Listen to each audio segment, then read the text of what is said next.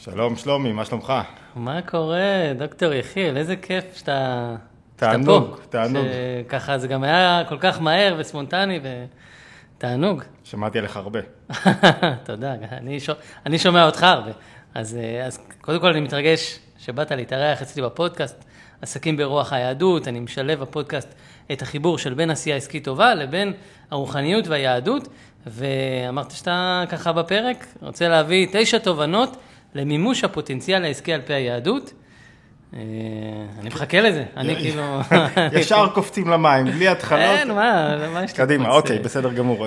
בוא רק תציג את עצמך, אתה מרצה, סופר, אתה מרצה בתחום תורת הנפש ביהדות, כתבת אחד עשר ספרים, יש לי פה שניים מהם, סיפרתי לך את הסיפור עם הספר, שקניתי את סודות הפרנסה, חיפשתי לפני... תרדות. תרדות, נכון, אז מבחינתי זה גם סודות. האמת שזה שם נורא לספר, נספר לך תכף. אוקיי, מעניין. ולפני שלוש ארבע שנים, שהתחלתי ממש להתעניין בחיבור של בין יהדות ופרנסה, לקחתי כל ספר שדיבר, אין הרבה ספרים שממש מדברים, יש ספרים שהם יותר תורניים וכאלה, אבל ספרים שהם יותר, נקרא לזה שפת העם, שממש עושים את החיבור, יש בודדים, אז כל אחד כזה שאני רואה, אני מיד קונה, ואפילו לא הסתכלתי מי כתב את זה. ואחרי איזה שנה אני מסתכל על הספר, ואני רואה יחיאל הררי. אני אומר, אה, מה זה שלא? לא ידעתי אפילו. זה הייתה סגירת מעגל נוספת. אני אגיד לך למה זה שם נורא, זה הספר הראשון שכתבתי, תרדות הפרנסה. אני אגיד לך למה זה שם נורא, כי אף אחד לא רוצה ללכת להסתובב עם ספר שכתוב לו תרדות הפרנסה. שאם מישהו יחשוב שיש לו תרדות, כאילו, אתה רוצה שתגביה, סודות הפרנסה, זה שם מצוין. אם אני אעשה עריכה מחודשת, אני אחליף את השם לסודות. אני רק מוריד לך, זהו, בשביל הקהל שלנו סופג את ה... אבל זה, זה, זה משהו שמאוד תפס אותי, כי, כי אתה יודע, זה נראה כאילו יש איזו הפרדה בין עולם רוחני, בין קדוש ברוך הוא, בין עבודה פרטית שלי, בזמן הפרטי שלי, בין חגים, בין יהדות לבין פרנסה. ואחת המלאכות הכי משמעותיות במחשבה היהודית זה לקשור בין הדברים. שלא יהיה לך, זה נקרא, לא יהיה לך חלל פנוי, לא יהיה לך חלק ביום, שהוא מנותק בעצם. שאתה כאילו עכשיו אני עסק בפרנסה וזה נפרד, עכשיו אני שמונה שעות, עשר שעות, שתים עשרה שעות, שלוש שעות, עסק בפרנסה, שער הזמן אני אעשה מה שאני רוצה. המטרה היא לחבר, שהחיים לא יהיו אה, אה, אסופה של חלקים נפרדים, אלא רצף, משהו פנימי, יולי, ש- ש- ש- שהכל נוגע בהכל. אז אני חושב שליהדות יש המון מה להגיד על פרנסה, והמון מה להגיד על... מילה פרנסה היא אולי פחות טובה, עסקים, יזמות, יצירה, חדשנות. הצלחה. הצלחה. התוצאה בסופו של דבר זה הרבה פעמים זדים בבנק. אתה יודע, יש הרבה אנשים שיש להם זדים בבנק, אבל חיים נוראים. אתה, אתה, אתה לא יכול לפרוך, לפרק את הקשר הזה בין הצלחה לבין מצב נפשי. הצלחה לשמחה. אתה, אתה לא יכול רק למדוד את, ה, את מה שקורה בסופו של דבר בחשבון הבנק, אבל... זה גם לא עילה. בסוף הבנק צריך לעמוד בקריטריונים שאתה מציב. בסוף אתה לא יכול להגיע למכולת ולהגיד, אני מאושר בפנים, אז תרשום את זה. זאת אומרת שהתוצאות זה חלק מהעניין, אבל זה לא הדבר היחיד. זה לא מספיק, רק התוצאות. אתה יודע, ראיתי דווקא למטה. אחד הטרום, לפני, עברתי ויש איזו חברה שנקראת אלן קאר, ותמיד התרשמתי מהפעילות שלהם. שעושים סדנה, סדנה עולה שלושת אלפים וחמש מאות שקלים. יש רק עלות של מרצה. המרצה מרוויח, אלף שקלים, מנחה של הסדנה. אחלה פרנסה, וכל סדנה מתמלאת ב-עשרים עסקים, והם פשטו את הרגל. חובות של מיליונים. לא ידעתי, מה זה חדש? אני חושב שלפני, בשנה האחרונה, משהו כזה. ומכרו את העסק לחברה אחרת. ואחד הדברים המעניינים זה איך זה יכול להיות. לפעמים, גם כשאתה מרוויח וגם כשנראה לך שהעסק טוב, לפעמים אתה לא עושה את הדברים הנכונים, ו- וצריך לשאול מהם הדברים הנכונים. אז יאללה, בוא נתחיל. Yeah, אני, אני מחכה, אתה יודע, אני עוד יותר רוצה לגעת בנקודה הזאת שאמרת שיש את ההפרדה, אז אני הרגשתי את זה שככה חזרתי למקורות, אני קורא לעצמי דתל"ש חוזר, כי גדלתי בבית דתי, תימני, מסורתי, ממש, הסבא שלי היה מורי. מורי, עליתי לתורה בגיל ארבע, וקצת יצאתי, לא כי הפסקתי להאמין, כי פשוט לא הבנתי. מה, מה, למה אנחנו עושים את זה? מה, למה? וכשהתחלתי להבין, וזה היה גם בעקבות החיבור לעסקים דווקא, ראיתי שיש ניתוק. יש לבוא לבית כנסת, להתפלל, לזעוק להשם על הפרנסה, וללכת לעסק ולהתנהג, סליחה על הביטוי, כמו אתאיסט. וזה היה לי, כן? ממש, זה נקודה חזקה. אז באמת לחבר את זה גם ביום יום בעסק, לעשות עסקים באמונה, משם גם התחלתי להביא את התכנים. אז בואו באמת נקשור תובנות, שבאמצעותם אנחנו ממשים פוטנציאל, בתוך התחום העסקי על פי המחשבה היהודית. זה מה שנראה לי, זה מה שחשבתי ברכבת לכאן בדרך. הנקודה הראשונה שהייתי מביא זה, היהדות מחייבת אותך לממש את הפוטנציאל שלך. זאת אומרת, אתה לא עושה עסקים, ואתה לא יוצא ללמוד תחום, ואתה לא עושה קריירה רק בשביל שתוכל להתפרנס. אתה עושה כי אתה חייב לגלות את הכוחות שלך.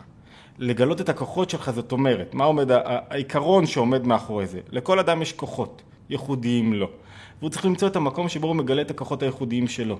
הפרנסה היא אחת האינדיקציות, פרנסה כ, אתה יודע, תוצאות, עסקים, אחת האינדיקציות לכך שאתה במקום שלך. לפעמים יש אנשים שהם צריכים, בשביל, בשביל להתקיים מבחינה כלכלית, צריכים שקט, והם צריכים ריכוז, והם צריכים דווקא לא לקפוץ מעל ה... לא לפרוץ את הגבולות, אלא להפך להציב גבולות, ולכוון למטרה, ולעבוד לאט בהדרגתיות. ויש אנשים שלהפך צריכים כל הזמן את היזמות. זאת אומרת, השוני הוא לפי גילוי הכוחות שלך. יש דווקא יום-יום. יום-יום, אחד ה... יום-יום זה הרבי מלובביץ', כשהוא היה... לפני שהוא קיבל... כשהוא היה צעיר יותר, הוא קיבץ אמרות כאלה בעלות משמעות, ואחת האמרות הוא שלכל אדם יש את העבודה הייחודית שלו. ואם הוא לא עושה את העבודה הייחודית שלו, גם אם הוא עושה משהו מאוד נדרש, והדוגמה שלו שם היא אופה לחם. גם אם הוא אופה לחם, הדבר יחשב לו כחטא, למרות שצריכים אופה לחם, ואתה לא עושה את מה שאתה צריך לעשות. וזה... הרעיון הזה טלטל אותי כשנפגשתי בו, טלטל אותי, למה? כי הוא אומר, רגע, הוא יכול מאוד להסיר, רגע, איך אני יודע אם אני במקום שלי? רגע, זה כל כך חשוב, אני רוצה לממש את הפוטנציאל שלי, אני רוצה לעשות את הדבר המתאים לי ביותר. יכול להיות שאני עושה דברים מוצלחים, חשובים, החברה צריכה אותם, מניבים לי תוצאות, אבל הם לא, הם לא מה שאני טוב יותר, טאפי יותר, לא, מה, לא העניין שלי. אז זאת אומרת, ניסיתי לענות על השאלה איך אני יודע, אתה יודע, זו השאלה הבאה. זה כן, זה מה שבאתי, איך אפשר לדעת. זו שאלה שהרבה שואלים. עם הגיל, אבל אני צעיר יחסית, ואני עוד עושה ומגלה. אז באמת יש סדרה של קריטריונים, בספר הפוך, שעוסק בחשיבה יצירתית ואימוש פוטנציאל, עסקתי בהם בריחות ובמגוון סדנאות ושיעורים, אז אני לא יודע אם נסתה לשם, אולי עוד מעט, אבל אחד הרעיונות המרכזיים, קודם כל, אתה לא סתם במקום שלך. זה, זה תפס אותי דווקא בשתי דוגמאות ש, שאחת הבת שלי דיברה עם חברה שלה, ילדה בת חמש עשרה, ודיברה עם חברה שלה, וחברה שלה אומרת לה, היא שואלת אותה, מה את רוצה לעשות כשתהיה גדולה? אז היא אמרה לה, מורה. שלא תבין, מורה זה דבר מדהים, מורה זה אחלה דבר, ואתה משפיע על אנשים, אם את רוצה בזה באמת, אם אתה באמת רוצה, אם לא זה, זה, זה ישחוק אותך כל כך מהר. בטח, סיוד, כי אתה עושה מה שאתה לא רוצה, מחכה לפנסיה. ו, אז חברה ש... הבת שלי שאלה את חברה שלה, את באמת רוצה להיות מורה? זה מעלה, לא, אבל זה לי נוח עם הילדים, ועם הזה, ועם פה ושם. וילדה בת חמש עשרה, חמש עשרה וחצי אמרה, וואו, איזה נורא זה לרצות משהו, וללכת לעבוד עשרים שלושים שנה במשהו שאתה עושה, בגלל שאתה רוצה משהו אחר. עכשיו, אם אתה רוצה מורה, זה הדבר הכי מדהים בעולם, לדעתי, הוראה. אבל אם אתה לא באמת רוצה את זה, ואתה לא מונח שם, ואתה לא חושב על ההשפעה ועל המפגש עם הילדים, אלא על החופש שיהיה לך, אתה מפספס את הנקודה. כאילו, אתה לא מגלה את הכוחות שלך. אז אני, אותו... אני עם צמרמורת, תראה את זה השגחה פרטית, לפני כמה שבועות שלחו לי שיעור, ושמעתי אותו, והוא היה כל כך עוצמתי על עניין העבודה וזה, ואמרתי, אני אשמע אותו שוב, כדי שאני אוציא ממנו דברים ואסכם אותו, וכבר כמה שבועות זה רשום לי בתודוליסט, ואתמול עשיתי את זה, אתמול ב... לסכם את השיעור. את השיעור הזה. וכשסיכמתי אותו, הבנתי, בונה, לא, לא שמעתי מספיק טוב את השיעור, ש... שהבנתי כמה הוא חזק, והוא נותן שמה את הדוגמה, זה שיעור לפני פסח, שאומר, שאנחנו יוצאים מבית עבדים. והוא אומר, אתה הולך לעבודה בשביל לעבוד. רשום, ואתה על שבתה מן העבודה. בבית עבדים רצו, לה, אבל בשביל מה? שלח את עמי ויעבדוני. כאילו, אתה יוצא, המהות היא לעבוד, אבל לעבוד את העבודה הנכונה. הוא מרחיב שם, מאוד מאוד יפה. יפה, אבל נקודה זה, חשובה. זה בדיוק זה, כאילו, אתה לא יוצא מה, מבית עבדים כדי לחופש, להיות בן חורין. כאילו, שלא עובד. יעבדו את האלוקים על ההר הזה. כן, כל הזמן יש את החזרה על המילה עבודה, יעבדוני על ההר הזה, ממש נתן לי כזה mind blowing, כאילו, אתה צריך לעבוד, המהות לעבוד, סבא שלי, זכרונו לברכה, נפטר בגיל תשעים, עד שנה לפני שהוא נפטר הוא עבד, כאילו העבודה מחיה אותך. מה הוא עשה בשנה הזאת? מה הוא עשה בשנה האחרונה? הוא כבר לא הרגיש טוב, אבל כשבן אדם לא עובד, הוא, הוא נובל. תראה, זה, זה הולך עוד אחורה. כל הגירוש מגן עדן, כל גירוש, מה זאת אומרת, גירשו את האדם מגן עדן? הבעל שם טוב שואל את זה, טוב יפה, אומר, איך גירשו את האדם מגן עדן? מה עשו לו? מה בעטו בו? מה, מה, אומר, גירוש מגן עדן זה שאתה מתמלא טרדות. טרדות מגרשים אותך מגן עדן, ואתה לא סתם יוצא לעולם על טרדות. זאת אומרת, אתה יוצא לעולם, מה זאת אומרת מוציאים אותך לעבוד? כדי שבדיוק תגלה את הכוחות שלך בתוך העולם. זאת אומרת, הגירוש מגן עדן, והחטא שהאדם בזה אתה פה יאכל לחם, ויאכל לחם ויתאמץ, וזה זה, זה, זה, זה חלק ממבנה העולם, זה כבר סרוטת מראש. העבודה היא משהו שאתה חייב לעשות. למה? כדי, כדי שלא יהיה נעמד החשופה, לא יהיה לחם בושת, שלא יהיה מצב שבו אתה נהנה ממשהו ולא התאמצת עליו. זאת אומרת, אם אני הולך רגע לנקודה שלנו, כל המטרה של העבודה שתפתח את עצמך, תתמתח, תגלה כוחות, תהיה יותר יצירתי, תביא יותר לעולם. ואתה רואה, אתה יודע, אם אתה מסתכל רגע בזווית ראייה רחבה על, על התרומת היהדות לעולם, אתה, אתה הולך לאוקראינה, אנשים אחי, לפני המלחמה, זוכר מכל מיני מסעות, התל"ג של שמונת אלפים דולר ל, ל, לשנה, אתה רואה אנשים חסרי יזמות, ומחוץ לערים הגדולות, ו, וביהדות אתה כל, אני מניח שגם כל החברים שלך, כל היום אנחנו בתל אביב, מול ה... כל היום תססים, מה אני עושה, איך אני יוצר, איך אני פה, איך אני שם, איך אני הופך עולם, איך אני משנה. זה עניין מאוד יהודי, איך אני יהודים תמיד היו הצליחו. היו מצליחים, אחד המסרים שלי זה איך יהודים בגלות נוסעים ממקום למקום, אין שום דבר קבוע, הם האנשים הכי מצליחים. אתה חייב לפעול, אתה חייב לנוע. יחד עם זאת, אתה חייב לפעול, אתה יודע, אני מאוד לא אוהב את המילה הזאת, אקזיט. למה אני לא אוהב את המילה הזאת, אקזיט? זה כאילו... זה כאילו, המטרה היא אקזיט ולנוח. זה כאילו, לא, אתה מחפש, רגע, איפה אני, איפה אני עכשיו אעשה את הכסף? כאילו, המטרה שלך זה איפה אני אעשה את הכסף, ולא איפה אני אשפיע, ולא איפה אני אגלה את הכוחות שלי, ואיפה אני באמת שייך. המטרה היא לעשות משהו כדי להעיף אותו. זהו, זו הנקודה. ולכן, גילוי הכוחות שלך בתחום שלך, אלא אם כן, המטרה שלך זה היזמות באקזיט, זה עניין של עצמו. לכן, גילוי הכוחות זה אחד הדברים הכי משמעותיים הראשון שהייתי עושה. אתה, אתה בעסק מממש פוטנציאל, לא רק מגלה, לא רק עושה כסף, לא רק מביא תוצאות, אתה מממש את הכוחות שלך, ולפעמים, תוך כדי פעילות עסקית, אתה פוגש אנשים, וזה חלק מימוש פוטנציאל, ולפעמים אתה לומד דברים חדשים, ולפעמים אתה מתפתח, וזה חלק מ... מ אתה יודע, מלחיות חיים רחבים יותר, ולא חיים מצומצמים של רק תוצאות. לפעמים אתה לומד על דברים, לומד על עצמך, ומתפתח, לפעמים מהנפילות אתה לומד יותר, אתה פתאום כאילו, אה, לך הרבה כסף, פתאום למדת שאתה בכלל צריך להיות במקום אחר. אז הייתי אומר, הדבר הראשון, לכל אדם יש כוחות מיוחדים לו, כל אדם יש את המקום שבו הוא יכול לעשות הרבה דברים, שבו הוא צריך להתפתח יותר, כשהוא מגלה את המקום הזה, בום, הוא נשק למחשבה היהודית. למה? כי המחשבה היהודית אומרת, לא סתם באת לעולם. אם בראתי אותך, יש ישות כלשהי, בראתי אותך כדי שתביא אינפוט לעולם, שתעשה משהו. לא סתם אתה חוגג יום הולדת, אתה חוגג יום הולדת, כי זה היום שבו אתה יכול להתפתח יותר, יכול להביא יותר לעולם. אתה יודע, במחשבה היהודית, עוד מילה אולי, יום הולדת סותר את כל, את כל הרעיון של אמונה בקדוש ברוך הוא. כי יום הולדת אשר לפרו, פעם אחת זה מוזכר. מה זה יום הולדת? יום הולדת זה אני ישות, אני אני, יש אני, אני חוגג את, את הישות שלי, והישות שלי הפוכה לקדוש ברוך הוא, זה קצת עדין. ו, ודווקא החסידות שינתה את זווית הראייה ואומרת, כן, אתה ישות, אתה מלא אגו, כדי שתוכל עם האגו הזה לגלות משהו בתוך המציאות, לגלות את הכוחות הייחודיים שלך. זה, זה, זה הרעיון הראשון. אפשר לעבור לבא. כן, יאללה, בוא נעבור. אתה תעצור אותי, כי זה... לא, אני חושב שכן, לעבור לבא, אבל זה כזה מהותי וכזה זה, נראה לי... אני צריך רק להרחיב עליו עוד ועוד, אבל כדי שנעבור... אנחנו בטעימות, בפודקאסט טעימות. אבל אני חושב שלפעמים אתה רואה את התמונה הכללית, רגע, מה היהדות מביאה לעולם העסקי? איך אני... מה זה עושה? אני חושב שהנקודה השנייה שהייתי מביא זה ביטחון. ביטחון, קשה מאוד לפתח ביטחון בלי שיש לך קדוש ברוך הוא נוכח. וביטחון זה תודעה שאני במקום הנכון, בזמן הנכון, המקום שבו אני נמצא דורש ממני מהלך מסוים, עבודה, כלי, עניין כדי שאני אתקן אותו. זאת אומרת, שמו אותי בכל רגע נתון בתוך מציאות לא מתוקנת, המציאות הזאת מדויקת עבורי, כדי שאני אעשה איזה מהלך, תנועה, שינוי, שיתקן אותה. זה מהות הביטחון, זאת אומרת, ביטחון דורש את העבודה שלי, וביטחון גם אומר שאני בדיוק במקום הנכון, ואני בדיוק בזמן הנכון, ואני לא קורבן, והמציאות מתאימה לי, ו- ו- וכל זה, זה בדיוק בשבילי. ואז מה זה אומר לי ביטחון? שאם נפלתי, אולי צריך איזו הקדמה בשני משפטים, הקדוש ברוך הוא במחשבה היהודית בורא את העולם כל רגע מחדש. ואם הוא בורא את העולם כל רגע מחדש, הוא בורא כל סיטואציה במיוחד עבורך. זאת אומרת, לא יכול להיות שתהיה סיטואציה שלא נבראה הרגע, והוא מתאמץ על הסיטואציה הזאת כדי לברוא אותה.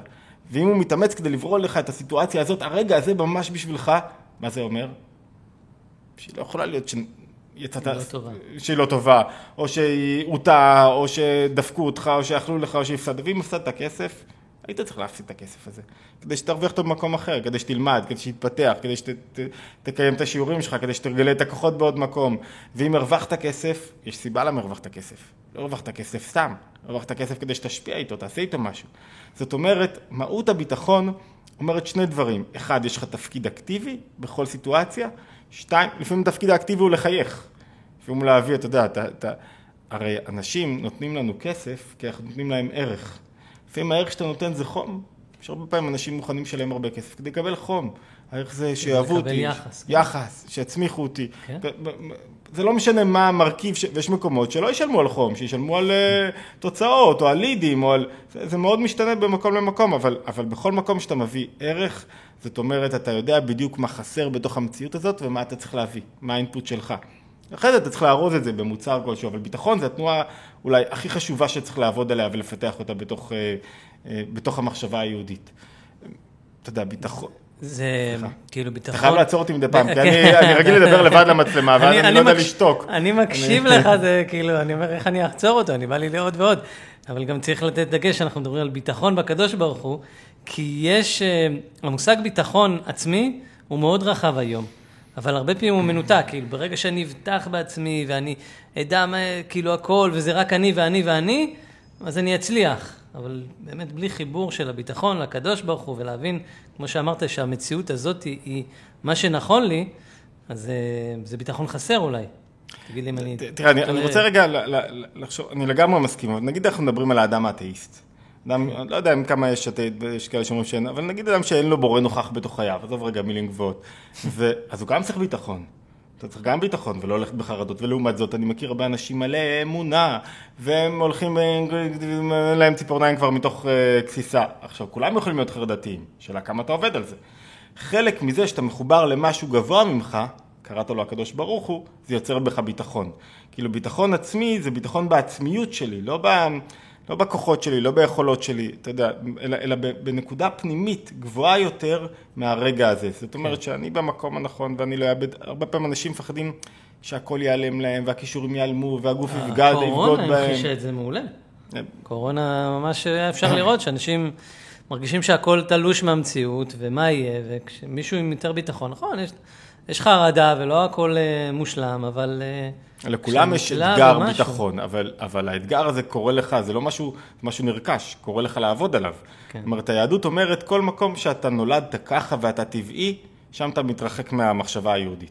כל מקום שאתה מוכן לעבוד על עצמך, ולשנות זווית ראייה, ו- ולראות את הדברים אחרת, ולהשתפר, ו- ו- ולהתקדם, שם אתה מתקרב יותר למהות של המחשבה היהודית. אז עכשיו שאני חושב על זה, זה מעניין שזה לפי סדר נבנה או שזה... לא, אני רנדומלי, התרשמתי לי ברכבת תשע, יכול לנו גם מגיע ל-חמש עשרה. לא, אמרתי לעצמי, רגע, קודם הכוחות ואז הביטחון, לא קודם הביטחון ואז הכוחות, אבל זה מעניין. תשמע, זה לכאורה סתירה, כי ביטחון הוא לא מותנה.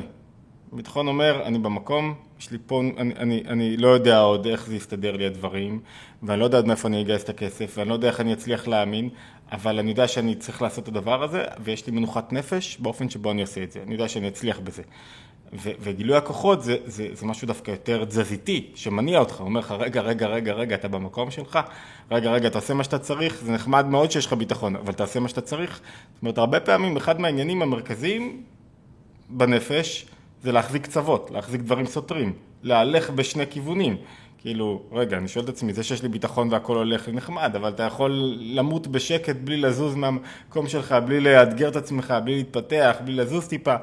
אז אנחנו אולי בסוף נתפור אותם ונחזיק אותם, ושאיך הם חלק מתנועה אחת שלמה. כל ה... אמרנו תשע, אבל, אבל כולם בעצם חלק מתנועה אחת שלמה, של להוריד אור גבוה לתוך מציאות. להוריד אור גבוה, אתה לא יכול להוריד את זה אם אתה כועס או חרדתי. אני כבר אומר את מה שיאסוף לנו את כל ה... כל התנועות הללו, אז ככה עשיתי איזה פרומו לסוף, או okay. את הסיכום באמצע. מעניין. אבל... אז, אז היה לנו את הכוחות, היה לנו את הביטחון. נקודה שלישית. בסוף נעשה את הסיכום. לא, בסדר, סומך עליך. היה, היהדות אומרת, אתה לא יכול לעבוד בשביל עצמך. אתה חייב צדקה, זה מושג מאוד מאוד יסודי בכל תחום הפרנסה והעבודה, צדקה נתינה, צדקה בכסף, בוודאי, וצדקה אה, רוחנית, זאת אומרת, תשומת לב למישהו, עזרה למישהו אחר, מושג סופר קריטי. למה? כי היא אומרת הרבה פעמים, אתה חושב שאתה עובד ואתה מרוויח, ויש פה הרבה ישות. האתגר הגדול שלך זה לא להיות מלא בגובה ישות, לדעת שזה לא אתה, לדעת שאתה צינור למשהו, אם אתה, עושה, אם אתה מגלה את הכוחות, אתה צינור למשהו אחר. כוחי ועוצם ידי זה הסכנה הכי גדולה שיש בתחום העסקי. והרבה פעמים, אתה יודע, אנשי עסקים שהם קצת קשובים, מגלים בורא נוכח בתוך מה שהם עושים. פתאום לא, איך נכנס לי לחנות? למה נכנס פתאום לחנות הזה? למה לא? לא עשיתי שום דבר. לפעמים אתה עובד בלידים, עובד, עובד, עובד, עובד, עובד, עובד. יש סדירות טבעית. זרקת ארבעים אלף שקל, לפעמים אתה יודע, מישהו שלח איזה, איזה, איזה מייל, פתאום זה אנשים צמאים לדעת. מה קורה? מה יצר טרנדים? יש דבר כזה שנקרא צדקה. מה זאת אומרת צדקה? צדקה זה ש... זה לא שלך. זה לא בכוח שלי. כאילו, אני יודע שזה לא שלי, וחלק ממה שאצלי שייך למישהו אחר. כשאני נותן, את אחת העצות החזקות, אולי אני תפוס את זה, את הנושא של צדקה, אחת העצות החזקות שהרבי מלובביץ' היה נותן למי שסבל מקשיים בפרנסה. אין תזרים, לא נכנס. מה הוא אמר לו, תן יותר צדקה. אז כאילו... זה הפוך, כאילו, אתה אומר, אני צריך לחסוך. כאילו, אני בלחץ, אומר לו, לא, לא, לא, תחסוך על עצמך, זה בסדר, תאכל לחם ומים, אבל תן יותר צדקה, ובשופי, ואל... והרבה פעמים אנשים אומרים, איך, מה, זה, זה הפוך. ומה ההיגיון שעומד מאחורי זה? ההיגיון שעומד מאחורי זה, זה שאתה פתאום משחרר את כוחי וארצי מדי. הכל תלוי בי. השחרור הזה הוא גם נפשי, מנטלי מאוד חזק, והוא גם שחרור מעשי, כאילו אתה מכניס מישהו אחר בתוך המציאות. הקדוש ברוך הוא נוכח בתוך העשייה שלך. אז הצדקה היא חלק מתודעה, שאני פה לא, אני אחראי על המעשים, התוצאות, אם אני אתאמץ יבואו תוצאות, אבל אני חייב לא להיות מלא בעצמי, כדי שהדברים יתגלו. ו- ולכן היהדות גם מחייבת אותך לתת צדקה. זה גם תנועה שמתאמנים עליה. אתה יודע, אתה מתאמן עם היד ככה לתת, או להקשיב למישהו, או מישהו מתחרה בך לעזור לו, ואז אתה קולט, במקום להיות מאוים ממנו, עזרת לו. פתאום אתה מתפתח, אתה רואה את זה בשיתופי פעולה אה, אצל זמרים. ש- ש- בוא נה, זמרים זה אנשים מלא אגו. יש קהל, יש זה, אתה מלא אגו, מלא ישות. אתה תפרסם אותו, אתה תעשה בשבילו. בדיוק, ופתאום אתה רואה שאחד מביא אחד, ושניהם יושבים על הבמה, ומפרגנים אחד לשני. יש פה עבודה, יש פה עבודה שהם עושים, ואתה רואה שככל שאתה מפרגן יותר למישהו, יש צמיחה. אתה יכול להגיד לי, מעולם השיווק, ככל ששניים משתפים פעולה, שניים נהנים, כשלא משתפים פעולה, ואני רק שומר את המידע אצלי, ולא משתף פעולה, פחות נהנה. אתה יודע, אני כשאני לומד ממישהו, אני תמיד גם מבקש רשות, כשאני לומד ממישהי כתיבה. אז אני אומר לה, אני רוצה להביא כמה וכמה תרגילים מתוך הזה, כמובן, עם קרדיט וזה, וכשהיא מאשרת. ואני אומר לעצמי, אם כל אחד יש לו את הקהילה שלו, את הלקוחות שלו, ואם אני לא אעביר את מה שיש לשני שלימד אותי, אז הרבה יפסידו. כאילו דווקא זה שמישהו בא ולומד, והוא מעביר את זה הלאה להוא, והוא כולם מרוויחים. זה אפילו הלכה, זה, זה, זה כל אומר דבר בשם אורו, מביא גאולה לעולם. זה כן, ממש... זה, זה אחד, אבל גם ממש לתת, אני, אני לומד מאנשים ומעביר את זה הלאה לקהילה שלי, וכולם מרוויחים. כן. כי אם לא, הם לא היו נחשפים לזה כנראה, רוב הסיכויים.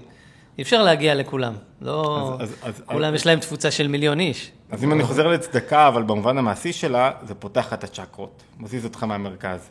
מוזיז אותך מתחושת הלחץ, מה זה לחץ? אני, מה יהיה איתי, איך העסק שלי יסתדר?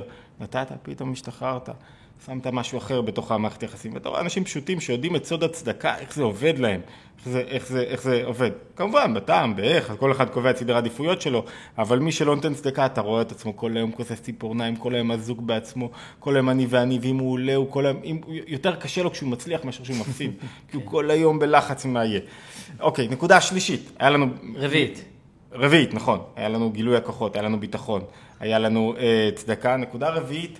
שצדקה היא בעצם, לת... כאילו שאתה עושה למען. שאתה, חלק, המהות של הצדקה זה, זה לא אתה. כן, לא אתה עושה אתה בשביל להשפיע. המהות, הייתי, הייתי אומר, המהות של הצדקה שזה לא אתה, זה לא אתה המרכז, אתה, אתה צינור למשהו. הפרקטיקה... זה לתת כסף, לתת תשומת לב, לתת עזרה, לתת מה שיש לך לתת. אם אתה חושב שהקורסים שלך הם הכי טובים בעולם והם משנים ואתה מאמין בקורס שלך, אתה צריך לתת מעשר, מחמה, לא יודע, מה שתחליט. כל אחד מאיך שזה, מהקורס שלך למישהו, אתה צריך לתת. זה היה חלק מזה, זה לא אני. כל אחד ומוצא לו את האפיקים שלו. אם אתה חושב שהבישולים שלך הם נדרים, תדפוק לשכן, תן לו. אתה יודע, יש אני בכסף, יש אני בדעת. זאת אומרת, יש צדקה שאתה נותן למישהו בגלל שהוא עני בכסף. אוקיי, זה, זה, זה ההיבט המינימליסטי, אתה יודע, אם יש פירמידת הצרכים של מסלו. כמו ללמד לדוג או לתת את הדג. יש מישהו שאתה נותן לו צדקה, אתה מפתח לו את הראש, פתאום עכשיו הוא יוצא, לומד את הערך שלו והולך ומתפתח ועושה ומצליח. וזה, זה מאוד משתנה, אבל זה מאוד, אופני נתנת הצדקה משתנים, יש קריטריונים שונים, לא ניכנס להם כרגע. נקודה רביעית שלנו. יש כזה דבר שנקרא, אתה תגיד לי בקורסים, קורס שאתה עושה, וזה הכנסה פסיבית, נכון? זה המושג? כן, זה המושג. אין דבר כזה ביהדות, אין דבר כזה הכנסה פסיבית. אין דבר כזה. אם באת לעולם כדי לגלות את הכוחות שלך, אז מה זה הכנסה פסיבית? מה, אתה רוצה לצאת לפנסיה, אתה תמות? מה זה הכנסה פסיבית? אין דבר כזה הכנסה פסיבית. אתה צריך, יכול להיות שיתנו לך הכנסה, כדי שתשתמש בכסף להניע עוד דברים. כן, לעשות יותר, נכון. זה באמת הנקודה.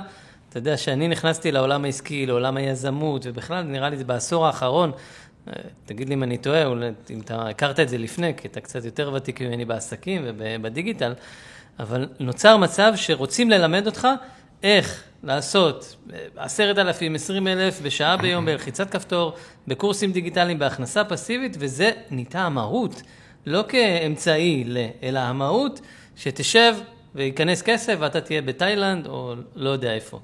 וזה באמת נקודה מאוד חשובה. כל האנשים האלה שאמרו שהם יפרשו בגיל ארבעים או חמישים, זה אף פעם לא קורה להם. גם הם עשו את הכסף.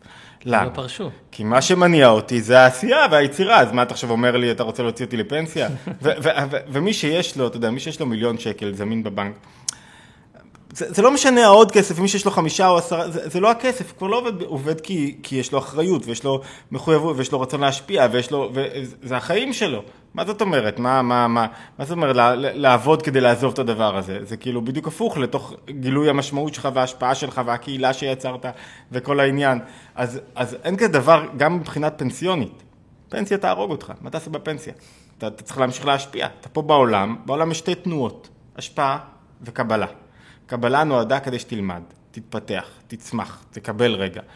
השפעה נועדה כדי שתיקח את מה שלמדת, ותהיה דומה לקדוש ברוך הוא בכך שאתה בעצמך בונה עולמות, אתה בעצמך יוצר, אתה בעצמך מפתח. אתה רוצה לאבד את זה? ולשבת מה, לחוף בתאילנד? כאילו, מה, מה, מה? צא חופשה, אוקיי, צא לחופשה. אבל, אבל זה לא העניין שלך, זה לא יכול להיות העניין של האדם. צא לחופשה כדי לחזור עם... עוד יותר. זה המבחן הגדול של חופשה, אם זה יחזיר אותך עם מלא כוחות או לא. זה המבחן הגדול של חופשה. אם החופשה לא יחזיר עם מלא כוחות, אז זה לא שווה כלום. אפשר כבר לעבור לחמישי, למרות שעל כל אחד היית פה איתי לברשה. אבל זה, אמרנו לתפוס תשעה ולא נעשה להם מרוכזים. ובאמת שוב, אני חוזר למה ששמעתי אתמול, שהוא אומר, הוא נתן את הפסוק, ישמח משה במתנת חלקו, כי עבד נאמן קראת לו. כלומר, הוא שמח, כי הוא עבד, עבד למטרה מאוד מאוד גבוהה, הביא לנו את התורה. אז כאילו המהות, ועד יומו האחרון הוא נעם והניג, ו- וזה באמת המהות, לא לצאת לחופש, ולא לחשוב על הכנסה פסיבית, כמטרה, אלא כאמצעי, להשפיע עוד יותר. זה... אז, אז, אז בדיוק אני רוצה להגיד משהו הפוך קצת, אה, בנקודה החמישית שלנו, אתה תספור לי. כן. הנקודה, משהו הפוך קצת, חייב להיות לך משהו יותר גבוה. רוחני זה אומר יותר גבוה, שהראש שלך מונח בו מאשר העבודה עצמה. זאת אומרת, אם הראש שלך כל היום מונח בתוצאות, בלידים, בעבודה, אם זה המקום שבו אתה מונח שם, זה לא מקום בריא לנפש, זה לא מקום נכון מבחינת מימוש פוטנציאל שלך, זה לא מקום נכון, בטח לא, כי, כי ככל שאתה מחובר, אני אגיד לך את האמת, אני עובד, אני חושב בשביל הכסף, זה שעה, שעתיים בשבוע. רוב הזמן אני עוסק ברעיונות ותכנים, וזה, אבל בשביל תכלס, ה, ה, ה, למה? כי רוב הזמן אתה עוסק במה? במחשבה, ואז ממילא הדברים קורים. כשאתה עוסק בדבר יותר גבוה, ממילא הדברים קורים, כי ממילא אתה לא משווק משהו, אתה עוסק במשהו פנימי, אמיתי. זאת אומרת, כל אדם, כל איש עסקים, נוריד את זה למטה, כל איש קריירה, כל עובד, צריך שיהיה לו מקום שאליו הוא יכול לברוח, תיבת נוח. טבע מהזה שאליו הוא יכול לברוח, והוא המקום שמציל אותו רגע מההטרדות, מהסטרס, מקום שמוביל אותו. מה זה הטבע הזאת? שעה ביום שהוא לומד.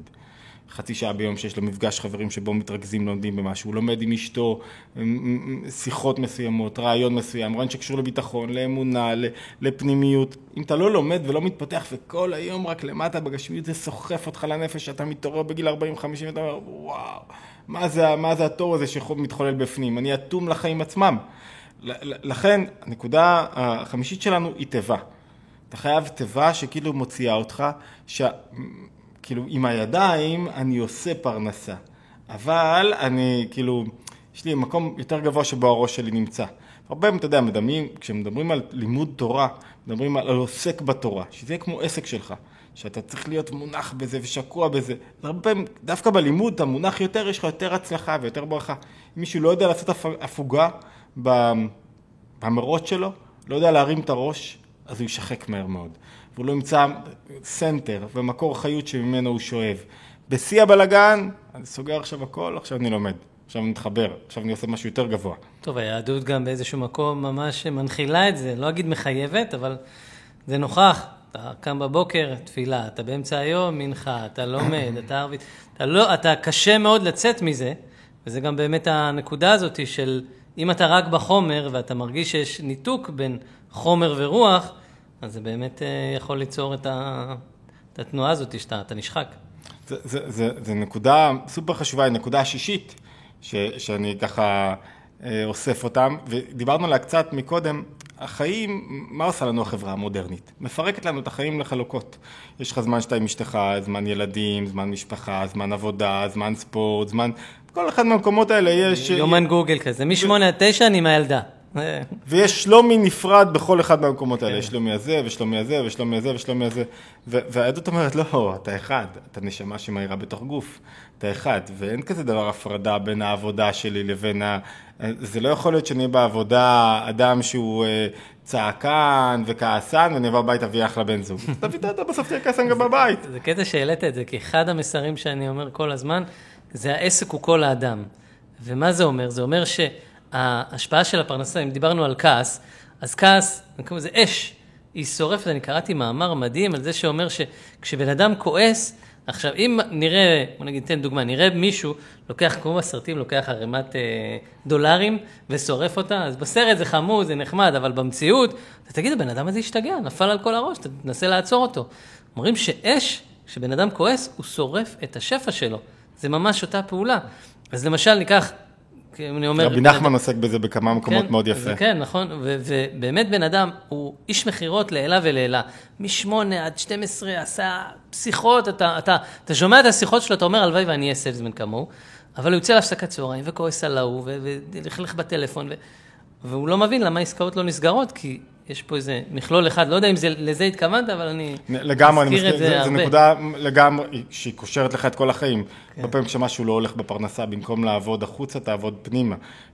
תחזק את הנקודה הפנימית שלך, תעבוד על המידות שלך, תעבוד על ההתבוננות שלך.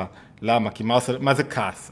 יש איזו מילה יפה, זה סיפור יפה על הבעל שם טוב, שהוא נכנס לאיזה בעל מפעל וראה אותו כועס, ואז הוא אמר, אני לא מזהה אותך, נתחלף את נשמתו של אדם בשפת חכמים. למה, מה קורה לך שאתה כועס? כשאני כועס, אני מאמין שאנשים לא עושים מה שאני רוצה בדיוק. לא, א', אף אחד לא יכול לעבוד ליד אדם כועס, וזה לא נעים, ותחשוב, אתה עובד והבוס שלך כועס. מי רוצה לעבוד עם בוס כזה?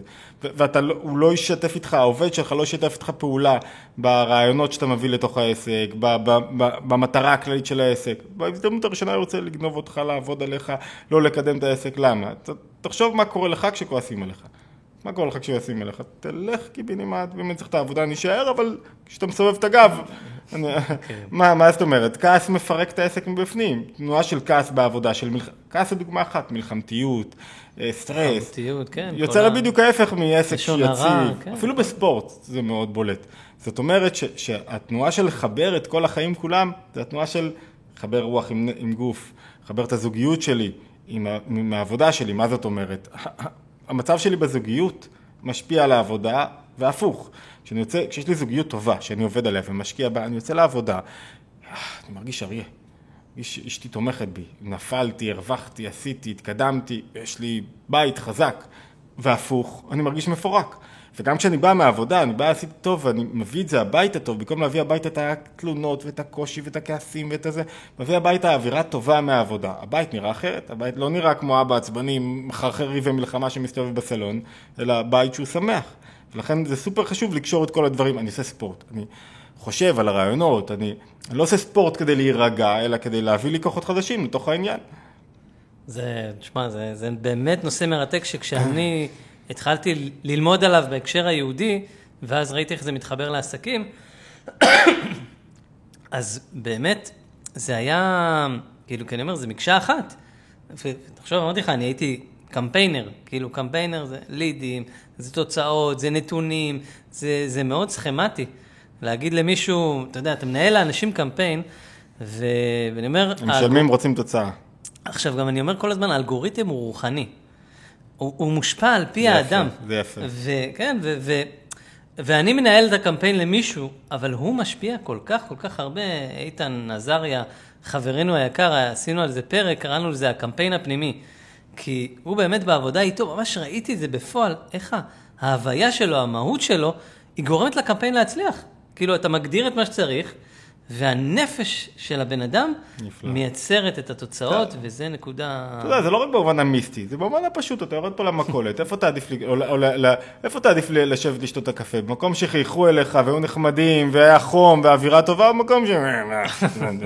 כאילו, מקום קר, אתה לא תנסי יותר לשתות קפה, רק אם אין ברירה. נכון, זה קטע אומרת... שאני לוקח את זה מיסטי, ואתה... כן, כן, אתה מוריד את זה בפועל ממש, אתה רואה שמישהו מחבר, שמישהו... כשאתה מכיר מישהו, אתה מכיר את אשתו, מכיר את הילדים, יותר נוח לך לעשות עסקים איתו, יותר נוח לך, יותר מישהו משקר עליך, קלת השקר, קלת המרמור, קלת הכעס, אתה לא רוצה לעשות אותו עסקים, אתה לא רוצה, בסוף, כל אחד אומר, גם עסקים, גם עבודה, גם קריירה, עושים אנשים, אנשים זה העיקר, אתה קונה מאנשים דברים, אתה לא קונה מחברות, מה זאת אומרת, אתה קונה טסלה, אתה קונה אותה מאילון מאסק, ישירות, תחתום לי על הרכב, אני לא מאמין בו, אני לא מאמין יותר בחברה, זאת אומרת, אני, אני רוצה לראות את האדם ממול, את, את, את מי עומד מראש, מי המנכ"ל, מה, מה הוא עושה, מה הרעיון שלו, מה המחשבה שלו, והרבה פעמים טכנולוגיה דווקא עושה את ההפך, כי היא מצליחה אה, אה, לטשטש את האנשים שעומדים מאחוריה, והיא מצליחה לטשטש גבולות. לכן הרבה פעמים טכנולוגיה, אתה, אתה רוצה לדעת מעבר לטכנולוגיה מה עומד, מה עומד מעבר לטכנולוגיה, כי, כי, כי יוצרת את ההפרדות הללו. טוב, זה קצת תתאים מהנקודה שלנו. שהנקודה הייתה... איפה אנחנו? אני כבר לא זוכר בנקודות. לחבר את החיים. אנחנו נעשה תכף סיכום ונסביר למה כל הנקודות האלה הולכות ביחד. נקודה נוספת. שביעית נראה לי. תשמע, אדם בא לעולם בגלל שיש לו תכלית. לא בא לעולם סתם. יש לו תכלית, אמרנו. התכלית הזאת באה לידי ביטוי באופן שבו... זה הנקודה שקושרת את הכל. אתה יודע מה, אני הולך כבר בשביעית על הארדקור. אם הגענו עד הלום. יש לו תכלית. והתכלית שלו זה להוריד אור גבוה לתוך המציאות. לגלות נוכחות בורא בתוך העולם. זה, זה, זה התכלית של האדם בכל מה שהוא עושה, לשם כך ניתנו לו כוחות. בהזדמנויות שלו, במקומות שלו, כל אחד במקום שלו, בחלקת האלוקים הקטנה שלו. אחד בלידים, אחד במנטורינג, אחד בפיצריה, אחד ב... כל מקום יש סדרה של דברים לעשות את זה. ומה וה... עושה לנו עבודה ועסקים? קושרת אותנו ביחד. הרי למה, למה נולד כסף בכלל? תחשוב שבלי כסף, אני יכול להיות עסוק בעצמי. רק עם עצמי, לחיות לבד, אני גר במושב, מייצר לי קצת ביצים, קצת חלב, לא צריך אף אחד. אני יכול להיות אדם רע, מנוכר, מריר, עסוק בעצמי, לא צריך כלום. ברגע שאני צריך כסף, מה אני צריך לעשות? חייך, לפגש עם אנשים, לדבר, לחוץ יד, להזמין לקפה, להיות נחמד. מה הכסף עושה? יוצר אינטראקציה. מה האינטראקציה הזאת מאפשרת לי לממש תכלית הבריאה? כי יוצרת גילוי של אחדות בתוך העולם עצמו. זאת אומרת, כסף יכול להיות כלי לפירוד מאוד גדול, יכול להיות גם כלי לאחדות מאוד גדול. למה? כי הוא מחייב אותנו ליצור תקשורת. אני בעל עסק ונפלתי ואני במשבר, חייב לצאת להסביר לאנשים. חייב לתקשר איתם. מתי העסקים נופלים? כשהם חושבים שהם כבר לא צריכים לתקשר, כשהם לא צריכים לתת שירות, שאתה לא צריך להיות מקושר לאנשים. זאת אומרת, בסופו של דבר, הכסף הוא אמצעי האינטראקציה. אמצעי אינטראקציה זה אמצעי ליצור אחדות בתוך העולם. אחדות בתוך העולם עוזרת לך להגשים את התכלית שלך על ידי מה? שאתה יוצר קהילה, שאתה מדבר עם אנשים. אתה מתקשר איתם. לכן הנקודה השביעית זה בסופו של דבר לזכור שזה לא איזה, אתה יודע, הולכים עם המסע, עם עול על הכתפיים, זה לא כתפיים, זה, זה לראות אנשים, לראות צרכים, לראות, לראות מה אתה יכול להביא שתואם את הצורך שלו, איפה נפגשים שני הדברים הללו. שזה גם נושא מאוד מרתק, בטח בעולם הדיגיטל, שבשנים האחרונות רק צ'טבוטים ותדבר עם הצ'ט, ועכשיו יש את הבינה המלאכותית שקופצת בכל פינה, אבל עדיין אנחנו רוצים למצוא את האיזון הזה של בין להשתמש בטכנולוגיה לבין לראות את האדם. לא, טכנולוגיה נפלאה, אתה יכול דרכה לראות את האדם, אתה באמת מרגיש, אתה יכול לדבר עם כל אדם, אתה באמת מרגיש אותו, זאת אומרת, אתה יודע, אני חווה את זה לפעמים אנשים שרואים את הפודקאסט ומקשיבים, ואז אתה מגיע לאיזה מקום, ואז אתה כאילו, רגע, אתה לא מכיר אותם, ואתה... ומה שאתה עושה סוויץ', אתה אומר, מה זאת אומרת? הוא האדם הכי חבר הכי טוב שלי, ויש אני הכי אוהב בעולם, ויש בינו, שנינו בני אנוש, צריכים ליצור פה אינטראקציה וקשר ולדבר, אז מה זאת אומרת לא מכיר? מה זאת אומרת אתה עכשיו נכנס לדוח משתבלל, בתוך מקום ומסתגר? זאת אומרת שאני נוגע פה רגע באיזה משהו קצת יותר גבוה. כאילו המחשבה היהודית אומרת לך, אתה חושב שאתה יורד, נוסע לתל אביב, ואני חושב על כל האנשים עכשיו שנוסעים ברכבות לתל אביב, לעבוד במקום ההומה הזה, איזה כיף לי שאני בתוך... מגיע פעם ב... בשבועיים.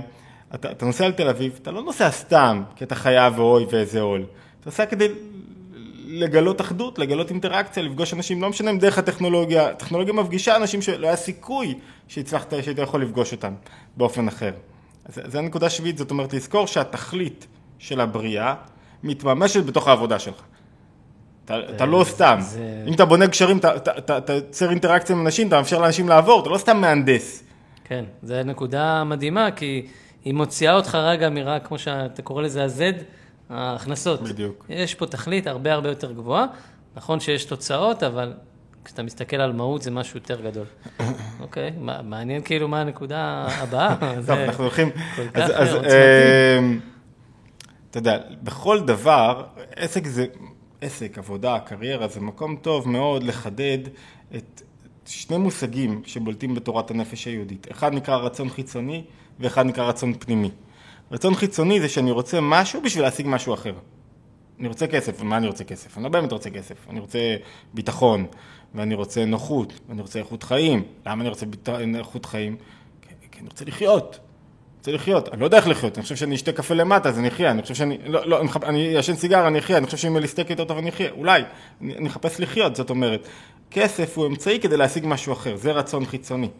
רצון פנימי, שאתה מקושר לדבר עצמו, שאתה מחובר אליו, שאתה מחובר למה שאתה עושה, במובן שזה אתה, זה חלק מהמהות שלך. זה, זה, אתה, אתה יכול לראות את זה אצל אנשים, יש אנשים שעובדים, ואתה רואה שהם סופרים את היום, מחכים לסוף העבודה, וזה כאילו שיגמר כבר העסק הזה. ואתה רואה שיש אדם שהוא, שהוא מחובר, אתה רואה אותו בגישה שלו, הוא לא מחפש נפנף אותך, אפילו פקיד, דלר, אתה, אתה, אתה רואה אותו, מתייחס אליך. בכל תחום יש רצון פנימי ורצון חיצוני. המטרה שמוצאים אותך לתוך עולם העבודה, שתגלה את הרצון הפנימי שלך, שתגלה את, ה, את, ה, את הנקודה למה אתה באמת שייך. הרי אתה לא יכול לעשות את זה רק עם עצמך.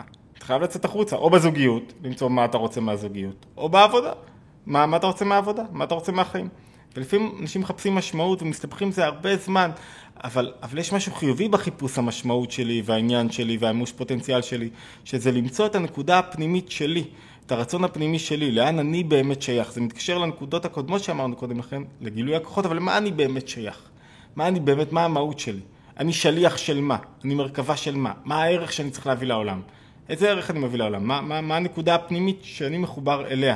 אז כשהיא מתבהרת לך, אתה אומר, טוב, אני, אני לא אכתוב ספר ילדים, כי זה לא הנקודה הפנימית שלי, אולי, אבל אני יודע מה הנקודה הפנימית שלי ואליה אני חותר. אז הנקודה השמינית שלנו, אני חושב, זה נקודה פנימית. איך זה מתחבר ממש בעולם העסקי? אולי אפילו ניקח את זה לתחום ספציפי כמו שיווק.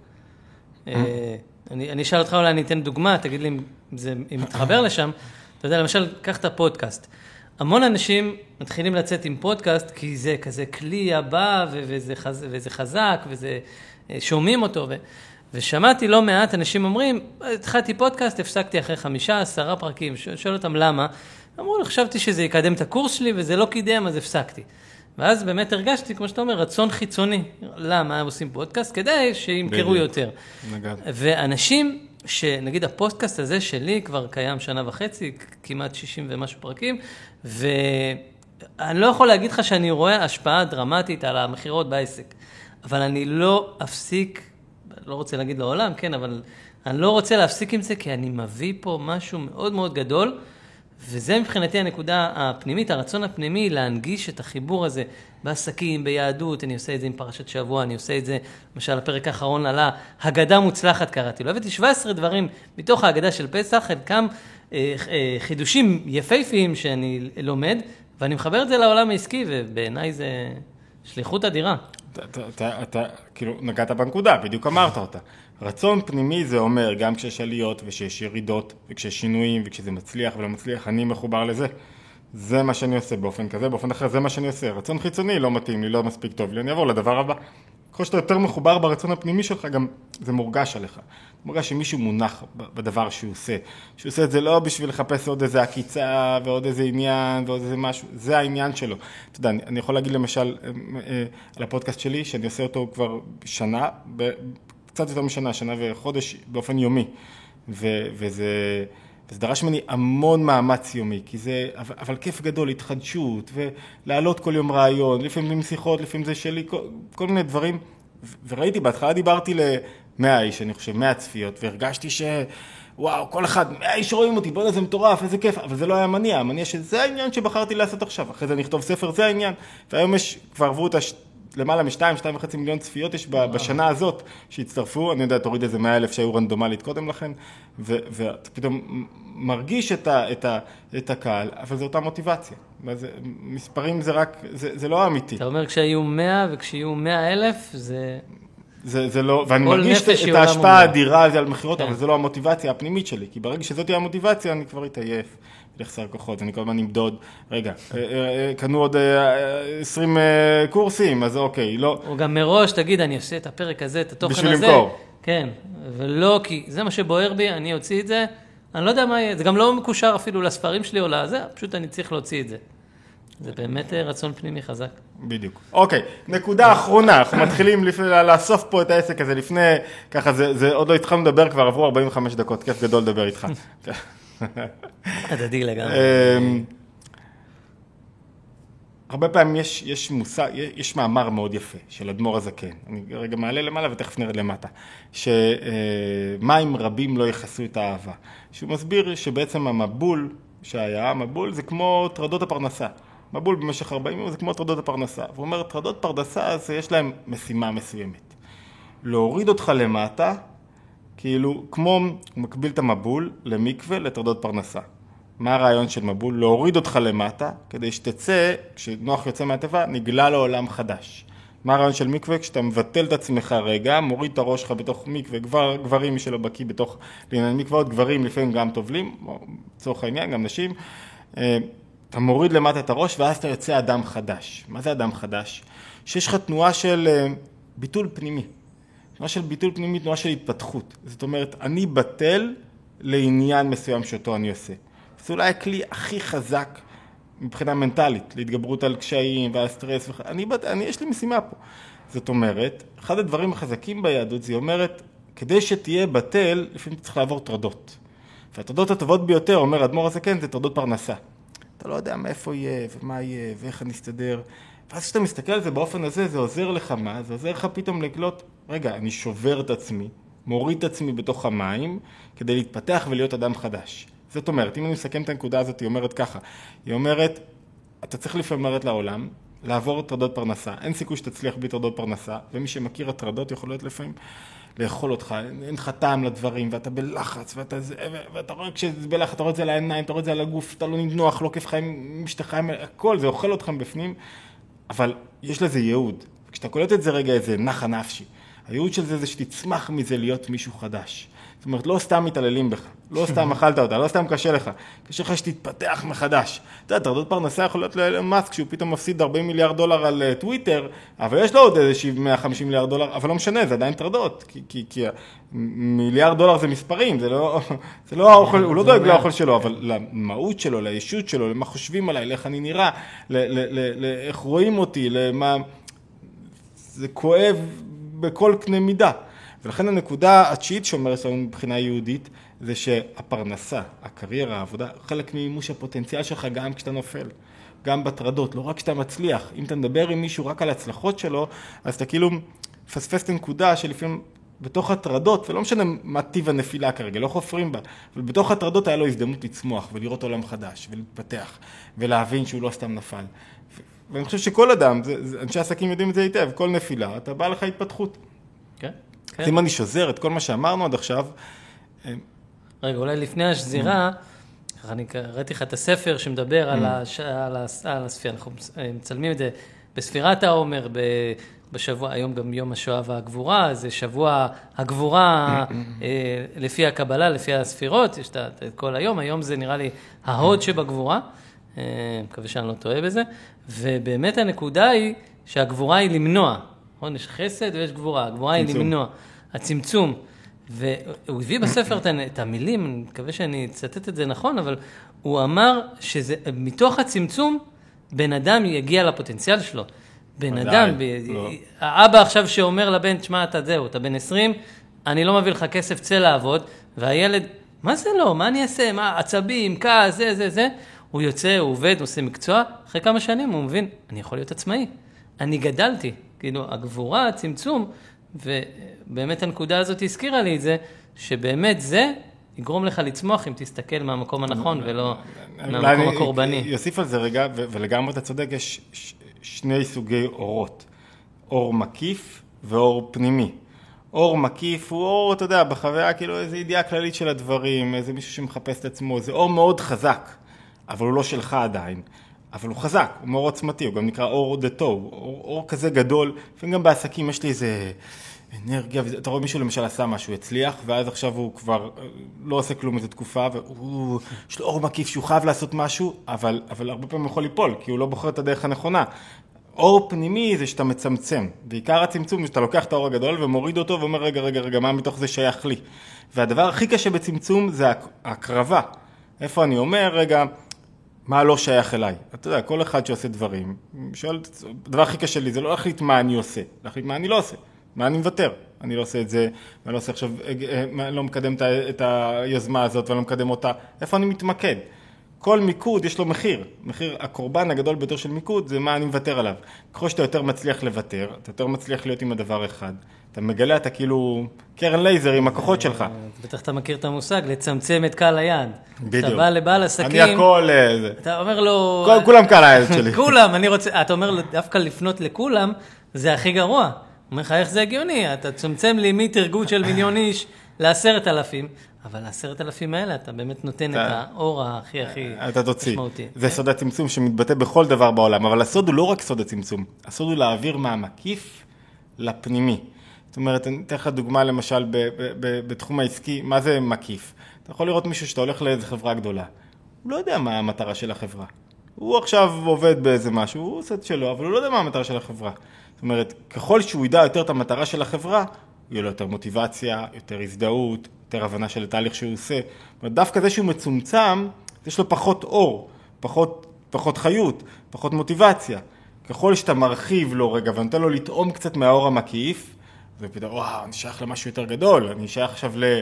אני בחברה שעכשיו עוסקת בבינה מלאכותית, אני מבין מה אני עושה ומה התפקיד שלי ומה השבבים שאני מייצר וכו' וכו'.